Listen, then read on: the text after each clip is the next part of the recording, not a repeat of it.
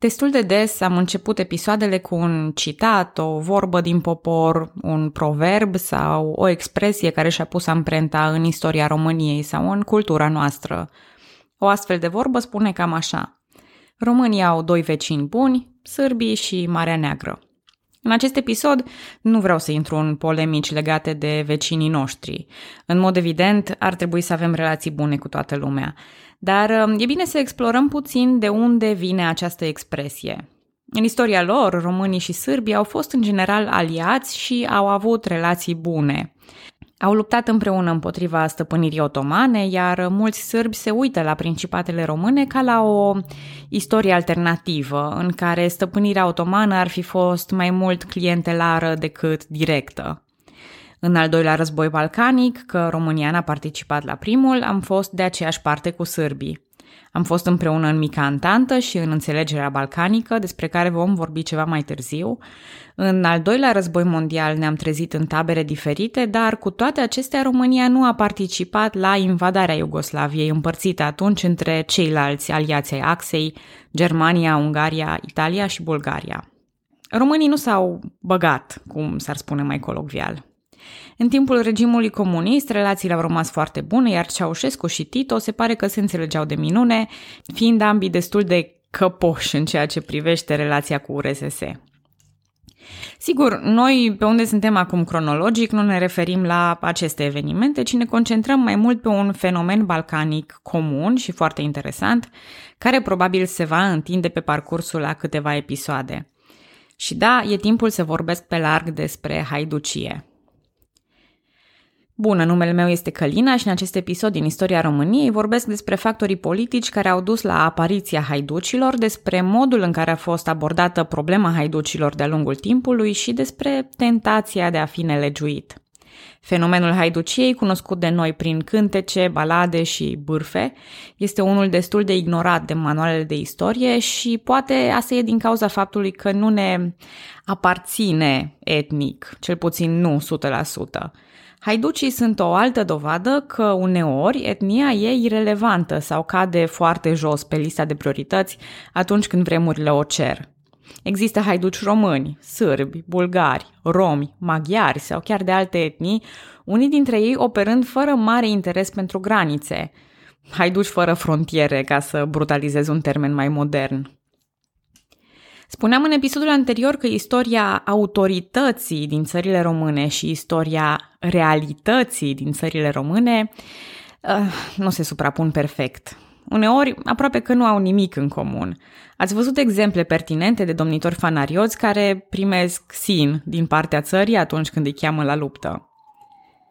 Ați văzut domnitori schimbați ca șosetele, cu rol pur administrativ, care fie își cereau singuri mazilirea când se plictiseau, ori mai rău abandonau terenul la prima problemă.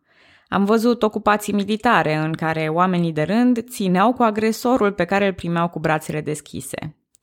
Adevărul este că scaunul domnesc al țărilor române era un post călduț pe care otomanii îl puteau trafica în funcție de interesul propriu, iar autoritatea scăzuse enorm. Boierii se conformau pe cât posibil contra unor beneficii financiare sau de funcție, dar nu trebuie ignorat un aspect al umanității. Există în noi, în fiecare dintre noi, un simț al dreptății, indiferent cât suntem sau ne lăsăm duși cu zăhărelul.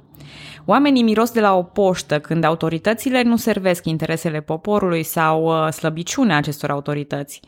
Și atunci, ca un leu care simte mirosul unei gazele rănite, acești oameni vor încerca să profite cum pot. Fie să restabilească dreptatea, fie măcar să se aleagă cu o bucată de carne în care să-și înfigă și ei colții. În timpul regimului comunist, subiectul haidocilor era tratat cu mare precauție. Pe de o parte, aveau potențialul de a fi cosmetizați în luptători de clasă contra injustiției sociale, un fel de Robin Hood autohtoni, dar în varianta în care Robin Hood e de fapt Nicolae Ceaușescu. Pe de altă parte, era contrar sistemului a recunoaște că românii știu să fure, că românul doar e curat ca lacrima, n-a agresat pe nimeni niciodată. Așa cum avem legenda falsă că românii n-au dus niciodată sărăcuții de ei războaie ofensive, așa avem și mitul că românii nu comit infracțiuni. Apoi, cum era a spune pe vremea comunismului că talpa țării se poate ridica împotriva unui sistem injust în condițiile în care sistemul era injust? Sau cum era a spune că unii dintre acești haiduci operau fără a ține cont de etnie, fiind străini care au ajutat românii și viceversa – de aceea, dincolo de câteva incursiuni în istoria haiducilor și câteva filme celebre în care haiducii erau spălați de jafuri și machiați cu luptă de clasă, nu s-au făcut cercetări prea serioase. Nu doar comunismul se face vinovat de astfel de lucruri, oricum noi știam că istoria urmărește în general politica la nivel înalt și războaiele, lăsând pe locul al doilea viața oamenilor de rând sau elementele de infracțiune, nesupunere și criminalitate, indiferent de anvergura lor. Dar la celălalt capăt al spectrului este un alt pericol, romanțarea exagerată. Folclorul românesc a romantizat o mare parte a poveștii haiducilor și tinde să bage sub preș aspectul criminal. De multe ori, țăranii care îi susțineau pe haiduci o făceau contra unor beneficii materiale, dar alte ori nu o făceau tocmai de bunăvoie. Dincolo de poșghița romantică și de posibilele justificări, haiducii au fost, totuși bandiți care comiteau furturi, jafuri, violuri și crime. Mai diferă situația și de la o ceată la alta sau de la un timp la altul, unde atribuțiile erau mai degrabă militare sau mai degrabă sociale, civile, iar unii dintre haiduci chiar au fost lăsați în pace să se retragă, nefiind pedepsiți. Uneori ei se substituie autorităților și duc lupte pentru a apăra populația de invadatori, alții decât otomanii cu care sunt obișnuiți să lupte. Sau, tot într-un gest de înlocuire a autorităților, rezolvă dispute și suprimă alți bandiți, sau construiesc biserici sau infrastructură. Cu alte cuvinte, povestea nu va fi una simplă, ba chiar, din potrivă, este destul de întortocheată. Așa că, haideți să o luăm încet cu începutul ce era un haiduc. Cuvântul vine de la haidut, din limba turcă, unde se referea inițial la infanteria maghiară sau poloneză, apoi a căpătat sensul de bandit. De asemenea, în maghiară, haido înseamnă văcar. Cu alte cuvinte, haiducii sunt cowboy. Lăsând gluma la o parte, un haiduc era un bandit sau un luptător anti-otoman care își asigura traiul de zi cu zi prin jafuri. Poate fi vorba de jafuri, așa zis, civile sau jafuri în sensul de pradă de război. Haiducii se organizează în structuri de circa 100 de inși, aflați sub comanda unui singur lider numit Harambaș sau, dacă provenea din structuri militare, capitan. Cuvântul harambaș e de proveniență sârbă, iar aceea de capitan se trage de la faptul că liderii unor cete erau și capitani de mercenari, așa cum era de exemplu Baba Novac. Nici numărul de oameni nu e o regulă, există trupe cu până la 600 de oameni sau chiar efective mici de 10-15 membri într-o ceată. Numărul relativ mic de oameni făcea ca aceste unități să fie foarte mobile și foarte rapide, mizând pe atacuri surpriză. În conflictele militare erau excelenți luptători de gherilă, cunoscând terenul și fiind obișnuiți să se descurce fără trenuri mari de aprovizionare din ce aveau la îndemână. Relațiile într-o ceată erau foarte strânse, exista un jurământ de înfrățire pe viață și pe moarte, iar moartea intervenea mai ales dacă se întâmpla vreo trădare. De exemplu, un harambaș din Timișoara a fost ucis de oamenii lui pentru că voia să părăsească banda pentru o femeie, ceea ce frații de cruce nu puteau ierta. Asta numesc eu uh, bros before hoes dus la extrem. Baladele vorbesc despre aceste legăminte sfinte, în general folosind termenul de frați, și mai târziu, mișcarea legionară va folosi aceste elemente, le va recicla pentru a-l desemna pe Zelea Codreanu capitan, iar mișcarea de tineret a legionarilor ca frăție de cruce, inspirându-se puternic din folclorul haiducesc. Dar un haiduc conta mai mult decât pe frații lui nelegiuiți. Inevitabil, ei trebuiau să poposească și printre oamenii de rând, țărani, negustori, hangii. Pentru a nu fi trădați, ei împărțeau prăzile cu oamenii de rând, de unde expresia aceasta că fură de la bogați și dau la săraci în stilul Robin Hood. Dar vreau să reținem că interesele haiducilor nu erau strict caritabile, ci urmăreau cu aceasta să-și atragă susținere și siguranța că nu vor fi dați pe mâna autorităților. Și treaba ieșea destul de bine. Alecu Rousseau povestește un eveniment din Ajud când haiducii au fost prinși la furat de cereale. Citez. Nu țin minte să fi văzut în viața mea chipuri mai mândre.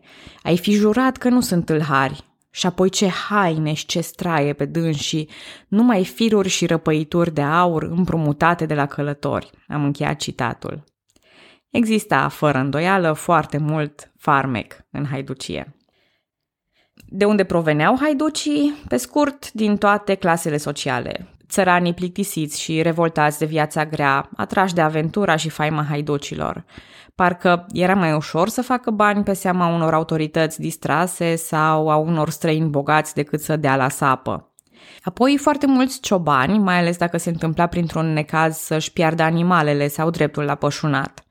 Sunt numeroase exemple de ciobani despre care se spune că după o asemenea tragedie și-au luat lumea în cap.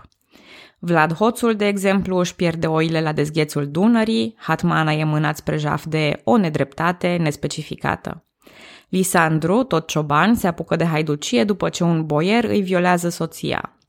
Pasul de la una la alta e mărunt. Și de altfel, între ciobani și haiduci există multe similarități și adesea erau bănuiți de conlucrare. Ce făcea dintr-un cioban un bun candidat la haiducie? Faptul că folosea deja arme de foc pentru apărarea animalelor, cunoștea terenurile retrase, era obișnuit cu stilul de viață nomad. Chiar și atunci când nu erau ei în sine haiduci, ciobanii îi ajutau sau îi găzduiau adesea. Mazilu citează în Lege și fără de lege în lumea românească. Drept că păstorii necuvântătoarelor dobitoace de nu sunt toți furi, iar gazde de furi tot sunt. Am încheiat citatul. Apoi, după țărani și ciobani, erau și mulți haiduci proveniți din pături sociale mai înalte.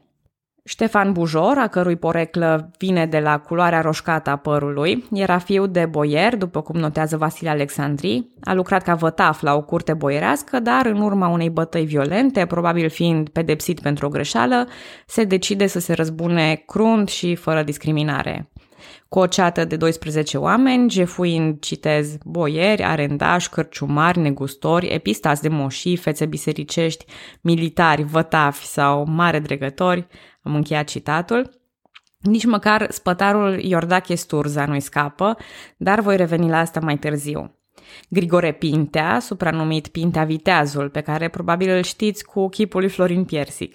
Era tot fiu de boier, pe care cel mai probabil temperamentul a făcut să intre în conflict cu nobilii din împrejurimile măgoajei, pe atunci sub stăpânirea austriacă. Educația ca mic nobil îi asigurase instrucție militară și el cunoștea structurile austriece, fiind capitan în răscoala curuților. Pentru o vreme a fugit în pădurile din Maramureș, unde se ocupa cu haiducia, făcându-se mari eforturi pentru a fi prins. O mulțime de toponime din Maramureș au rămas până astăzi după numele lui, fiind popasuri sau locuri însemnate pentru ceata lui de haiduci. Izvorul Pinti, Casa lui Pintea, Fântâna lui Pintea, Șatra Pinti, Vârful Pinti și Peștera lui Pintea. Legendele locului vorbesc despre tot felul de comori ascunse în peșteri de către Pintea, care ar fi și astăzi acolo, în așteptarea unui nou posesor să le descopere. Aici intervine și acest aspect al romanțării. Majoritatea informațiilor pe care le avem cu privire la acești bandiți le avem prin viu grai, prin balade, cântece populare sau pur și simplu transmise de la un om la altul. În 1924, un bărbat de 72 de ani din Giulești era intervievat pentru cartea Graiul și folclorul Maramureșului și povestea următoarele de parcă le-ar fi văzut cu ochii lui. Citez. Pintea a fost un viteaz mare. El a avut un cal năzdrăvan. Apoi oamenii împăratului au vrut să-l prindă. El o stat călare pe cal, sus, pe piatra gutâiului. Calul o stat într-un picior de din apoi, că șamu se vede în teatră urma piciorului unde o stat calul. Apoi, odată o zburat calul de pe gutâi, cu pintea călare, colo pe vârful tietrii, către șugatag. De-a Ciciuca, ca gândul o zburat pe piatra săpânții. Ca apoi viteaz ca acela nu mai fost nimeni. Am încheiat citatul și pentru că oamenii sunt ai mei și citatul are oricum indiciile accentului ardelenesc, accentul l-am pus ca bonus. Dar ideea este că oamenii um, în astfel de interviuri și vă puteți uita la foarte multe materiale de genul acesta, se uită la tine și îți spun pur și simplu că Pintea a zburat cu calul fără să li se pară ceva ieșit din comun. Sau poate li se pare ieșit din comun, dar nu li se pare ceva imposibil fizic. Ce fel de om trebuie să fii ca să inspiri astfel de legende? În fine, alții erau chiar boieri, fie că erau certați cu vecinii, scăpătați sau pur și simplu supărați dintr-un motiv sau altul, pe unii dintre ei îi avantaja pregătirea militară sau cunoașterea limbilor străine. Dar nici fețele bisericești nu se dau înlături de la apucarea pe căi greșite. Piesa celebră a trupei Phoenix vorbește despre Andri Popa și, contrar a ceea ce cred oamenii, Popa nu este numele lui de familie. Andri sau Andrei Popa fusese într-adevăr preot oltean, care din motive similare cu cele ale lui Ian Cujianu, în speță răzbunarea contra atacurilor crunte ale lui Pazvantoglu, se apucă de haiducie. Va fi chiar aliata lui Jianu în acest demers. Un alt exemplu e haiducul Ioniță Tunsul. Vă amintiți că a te tunde însemna a renunța la preoție sau călugărie. Cunoscut și sub numele de paracliserul sau răspopitul, Ioniță era un paracliser cu șanse mari să devină diacon, chiar locuia în curtea unei biserici de pe calea Griviței din București, ceea ce nu l-a împiedicat să se reorienteze profesional. A devenit haiduc și apoi pandura lui Tudor Vladimirescu. În fine, atunci când până și preoțimea ia astfel de căi, e clar că autoritatea are o problemă. Paul de Alep observa în călătoriile sale prin Moldova, citez, Noi am văzut la ei un lucru de care să ne ferească Dumnezeu. Preoții lor erau șefi de bandă. Am încheiat citatul. Pe cine prădau haiducii? Folclorul consemnă atacuri asupra boierilor, a ciocoilor. Istoriografia comunistă a marșat puternic pe acest aspect pentru a integra pe haiduci într-o istorie curată a luptei de clasă. Într-adevăr, câteva atacuri se întâmplau asupra ciocoilor, dar aceștia erau în general mai bine păziți, iar haiducii preferau uneori ținte mai ușoare. Aceștia făceau parte din clasa de mijloc și erau în general străini, armeni, maghiari, germani și mai ales greci, turci sau evrei. Erau negustori de vite sau negustori ambulanți care circulau fără escortă și rare ori înarmați. Cât timp foarte puțini români și aceia doar dintre bogați sunt victimele haiducilor, opinia publică le este favorabilă. Oamenii considerau că agresiunile contra celor necreștini nu sunt păcate, așa că uciderea unui turc musulman sau a unui evreu nu trebuiau pedepsite. Codrul Herții capătă numele de spaima ovreilor sau dușman al perciunilor, datorită atacurilor frecvente asupra evreilor aici. Datorită acestor factori, sistemul de păcat, aplicabil doar între creștini, resentimentele față de bogați și de străini, dărnicia haiducilor față de localitățile unde poposeau, exista acea complicitate cu haiducii. Iar munca de prindere a unui haiduc era una foarte dificilă, dar bă, revin la asta mai târziu. Poate ați observat că de pe lista victimelor lipsește un element destul de important. Anume, e vorba de jafurile militare – Dincolo de victimele civile a negustorilor străini și a bogaților, haiducii luau parte la acțiuni militare pe timp de război. O mare parte din pradă venea de acolo după caz, când era război sau când nu. De altfel, dacă acum am aflat cine erau și ce făceau haiducii, e timpul să vorbesc despre cum au apărut. Și, în mod deloc surprinzător, rolul lor începuse din militarie și nu invers. Poate primul exemplu care ne vine în minte este Baba Novac cu ceata lui de 2000 de români și sârbi, care, după cum vă amintiți din războaiele cu Mihai Viteazul, a participat alături de domnitorul român la jafuri la sud de Dunăre. Corpul său de oameni mobili, rapizi și specializați pe jafuri servea unor scopuri militare, dar Baba Novac poate fi considerat în mare măsură haiduc. Deli Marcu, originar din Dalmația, și alți capitani de încredere al lui Mihai Viteazul serveau tot ca un soi de capitani de haiduci, dar nu voi insista asupra subiectului deoarece l-am acoperit în episodul 65. Important aici e să punctez două lucruri. 1. În acea perioadă, jaful militar era mijlocul principal de trai al haiducilor, nu jaful civil. 2. Nu exista vreo linie de demarcație între cetele de jefuitori pe criteriu etnic. Cetele sârbe, bulgare sau române se puneau în serviciul unui lider carismatic, acel capitan de ceată, iar mai apoi, după nevoie, în serviciul unui lider mai mare, oricare ar fi fost el. În speță, în cazul lui Mihai Viteazul, un român care s-a hotărât să treacă prin sabie și foc teritoriile Imperiului Otoman, haiducii s-au alăturat lui. Dar nu conta neapărat, cetele de haiduci aveau o compoziție etnică, sigur, influențată geografic și lingvistic, trebuiau să discute între ei, dar nu aveau niciun fel de problemă în alianțe mixte. De ce începe fenomenul haiduciei tocmai la sârbi și la bulgari, iar la noi este ceva mai tardiv? Asta e simplu de răspuns. Teritoriile de la sud de Dunăre erau ocupate, nu doar clientelare Imperiului Otoman. Condițiile de supunere erau mult mai grele, ceea ce adesea duce la infracționalitate. Cu alte cuvinte, aceleași motive pe care le-am enumerat mai sus, foamea, conflictele cu vecinii, ura pentru autorități, sunt exacerbate de acel tentant oricum nu am nimic de pierdut. Aceste motive îi împing pe sârbi și pe bulgari la haiducie ceva mai devreme și ceva mai agresiv. Asta nu vrea să spună că nu existau haiduci în țările române, că ei există, dar la noi apogeul a fost atins undeva în perioada fanariotă, când condițiile au început să se apropie de ceea ce trăiau vecinii noștri în sudul ocupat al Dunării. Așa că, în cele ce urmează, mai vreau să fac următoarele lucruri. Să vorbesc despre cum s-au deprins românii cu haiducia, în ce scopuri au început să o folosească și să închei prin a vorbi despre eforturile de prindere și pedepsire ale nelegiuiților. În episoadele următoare vom porni și noi pe urma haiducilor, vorbind mai întâi despre haiducii din epoca fanariotă, despre implicarea lor în răscoala lui Tudor Vladimirescu și despre aspectul acesta mitico-folcloric. Probabil că o să-mi ia în jur de două-trei episoade ca pentru o miniserie în stilul Mihai Viteazul.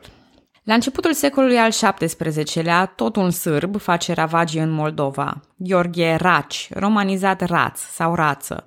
E documentat inițial ca un capitan în luptele anti-otomane, iar trei ani mai târziu, în 1617, capitan al unei cete de haiduci din Vrancea.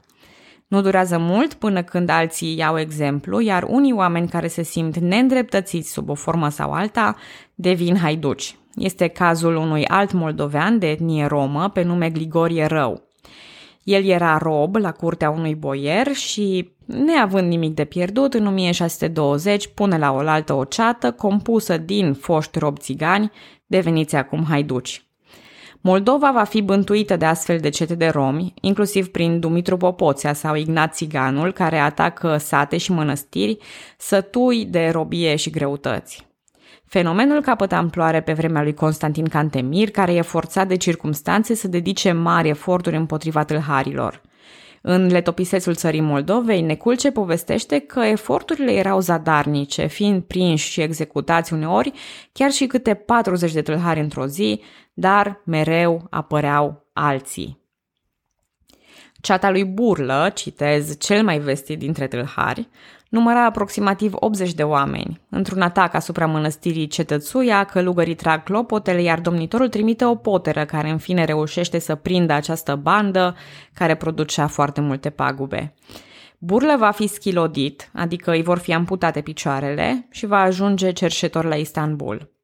Miron Costin vorbește despre un haiduc pe nume Ditinca, unul care, citez, la vedere, fără sfială, umbla prin ținutul hotinului și cernăuților și porunce satelor. L-am trimis pe Bucioc stolnicul cu o samă de slujitori și l-au spart și toți oamenii lui i-au risipit. Am încheiat citatul. Deci putem vedea ceea ce discutam la Ian Cujianu, comparându-l cu Pablo Escobar. Uneori, opinia publică e atât de favorabilă infractorilor, încât ei fac parte din comunitate și chiar au roluri informale de lideri, roluri înalte. În Transilvania, poate cel mai cunoscut e Pintea Viteazul, care a luptat contra Habsburgilor. El avea cam 120 de oameni, dar atât de iscusiți încât Pintea a ajuns la înțelegere cu autoritățile.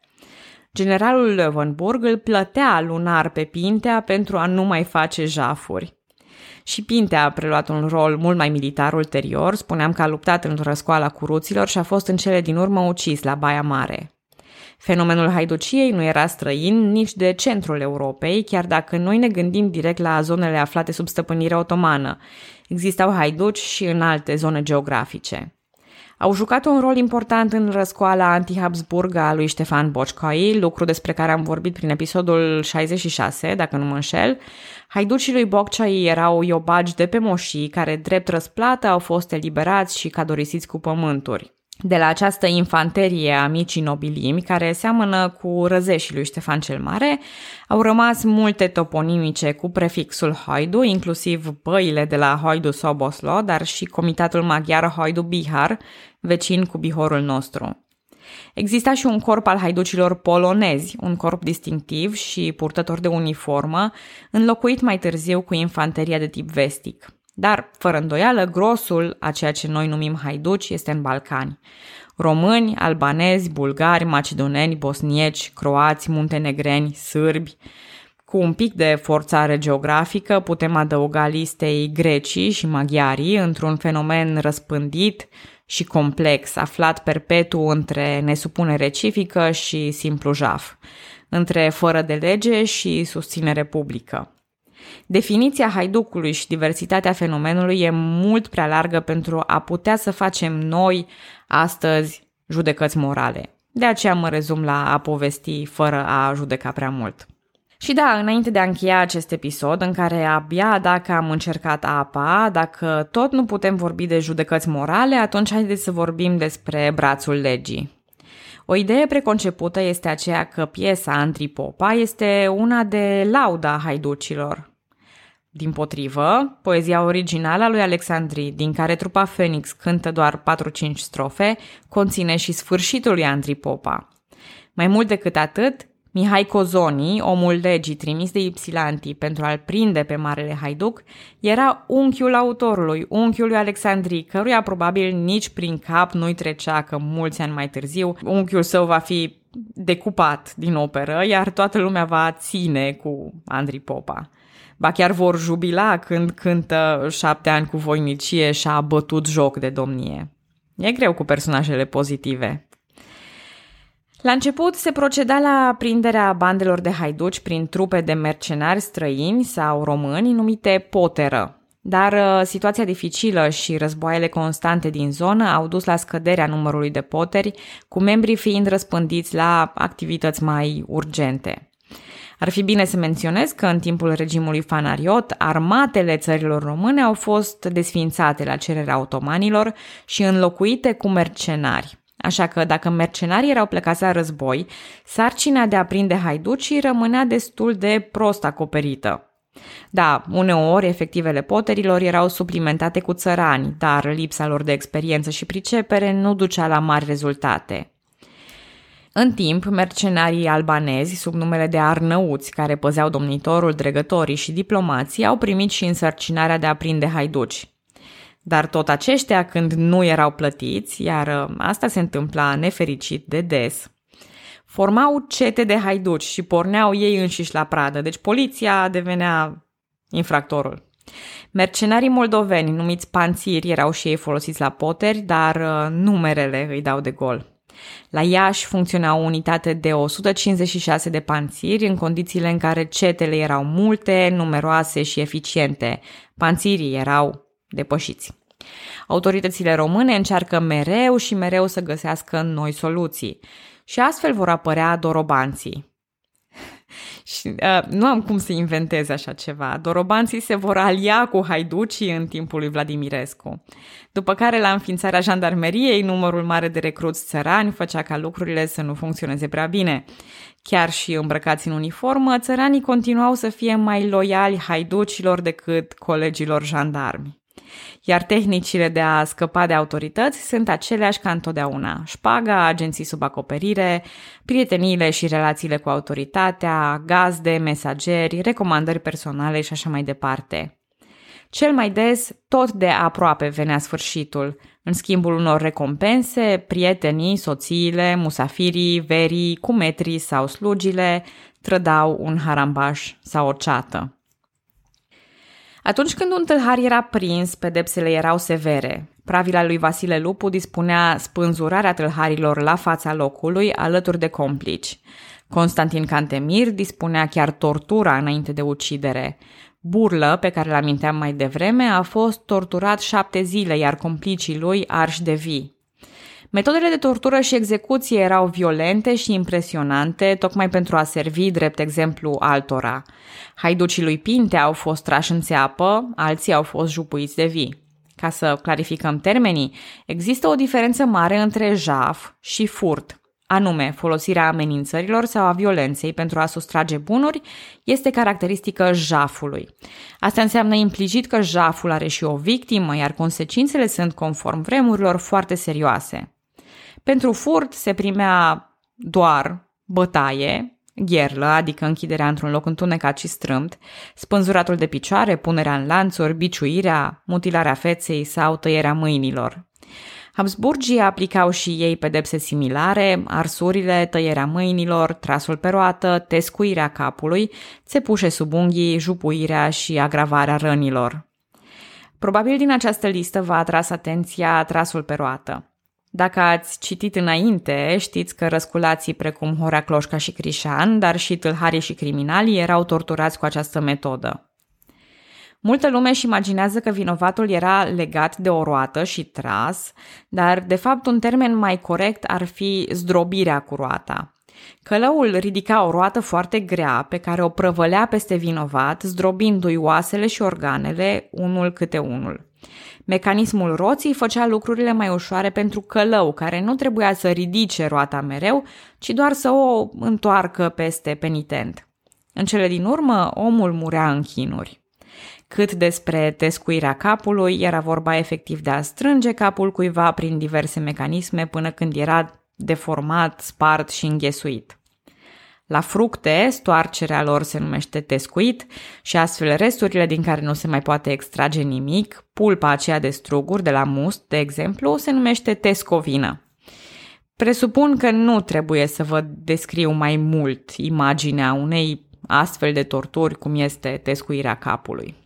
Și dacă haiducii aveau personajele lor interesante, nici autoritățile nu făceau economie de astfel de personaje. Călăul, gâdelea sau gealatul, adică executorul pedepselor, putea fi un criminal iertat, un rob sau un mercenar străin. Alexandru Ghica angajase un călău albanez mercenar care purta costum popular și folosea iataganul ca armă de execuție. Era un spectacol adevărat. Gavrul Buzatu, alt călău, făcea spectacol cu doi asistenți și purta o căciulă neagră însemnată cu un craniu și două oase. Pe timpul lui Vasile Lupu au fost executați prin spânzurare sau decapitare 40.000 de oameni. Asta țineți cont că pedeapsa cu moartea nu era prima opțiune, de obicei se aplica recidiviștilor care trecuseră deja prin bătaie și mutilare. Dar, da, trebuia să fie și ceva care să contracareze farmecul haiducilor. Acum, între noi fie vorba, mulți haiduci nu și-au găsit un sfârșit atât de crunt. Pe lângă cei torturați, grosul era dat de cei împușcați în acțiune sau uciși la fața locului fără prea multă judecată. Apoi, deoarece sistemul pornea în definitiv de la ideea că șpăgile pot rezolva orice, unii își cumpărau libertatea. Despăgubirea se numea răscumpărarea capului și valoarea ei era determinată de faptele și posibilitățile vinovatului. Poate fi vorba despre un teren, animale sau o sumă de bani prin care vinovatul își câștigă iertarea. Mai există și o chichiță în legea pământului prin care un acuzat putea scăpa dacă era cerut de soț de către o fată cu poziție bună în societate. Așa a fost și în cazul lui Ian Cujianu, care, prins fără pază în București, a fost condamnat la moarte, dar mai multe domnițe s-au oferit să-l ia de soț pentru a fi iertat. Aleasa lui a fost sultana Gălășescu, o însoțitoare a domniței Ralu, fica lui Ioan Gheorghe Caragea. În urma acestui eveniment, Ian Cujianu lasă haiducia și devine boier mărunt. Nu este singurul caz, mai mulți haiduci au abandonat armele după iertare sau pur și simplu după trecerea timpului când au îmbătrânit. Alții s-au reorientat profesional ca mercenari sau au colaborat cu omologilor de peste graniță spre acțiuni de jafuri militare. În preajma evenimentelor primei răscoale sârbe, mai mulți haiduci, printre care și Ștefan Bujor, luptă pentru independența sârbilor. Un haiduc activ în jurul anului 1821 era cel mai probabil să se alăture lui Tudor Vladimirescu. Dar despre toate astea vom vorbi la timpul lor și momentan voiam doar să punctez modurile prin care se poate încheia o viață de haiduc. Asta dacă ea se încheie sau se termină vreodată. Din păcate, episoadele din podcast se încheie, toate la un moment dat, dar din fericire vor și începe altele, că mai avem multe de vorbit și de auzit. Vă aștept în episodul următor pentru povestea haiducilor celebri din epoca fanariotă. Pe data viitoare!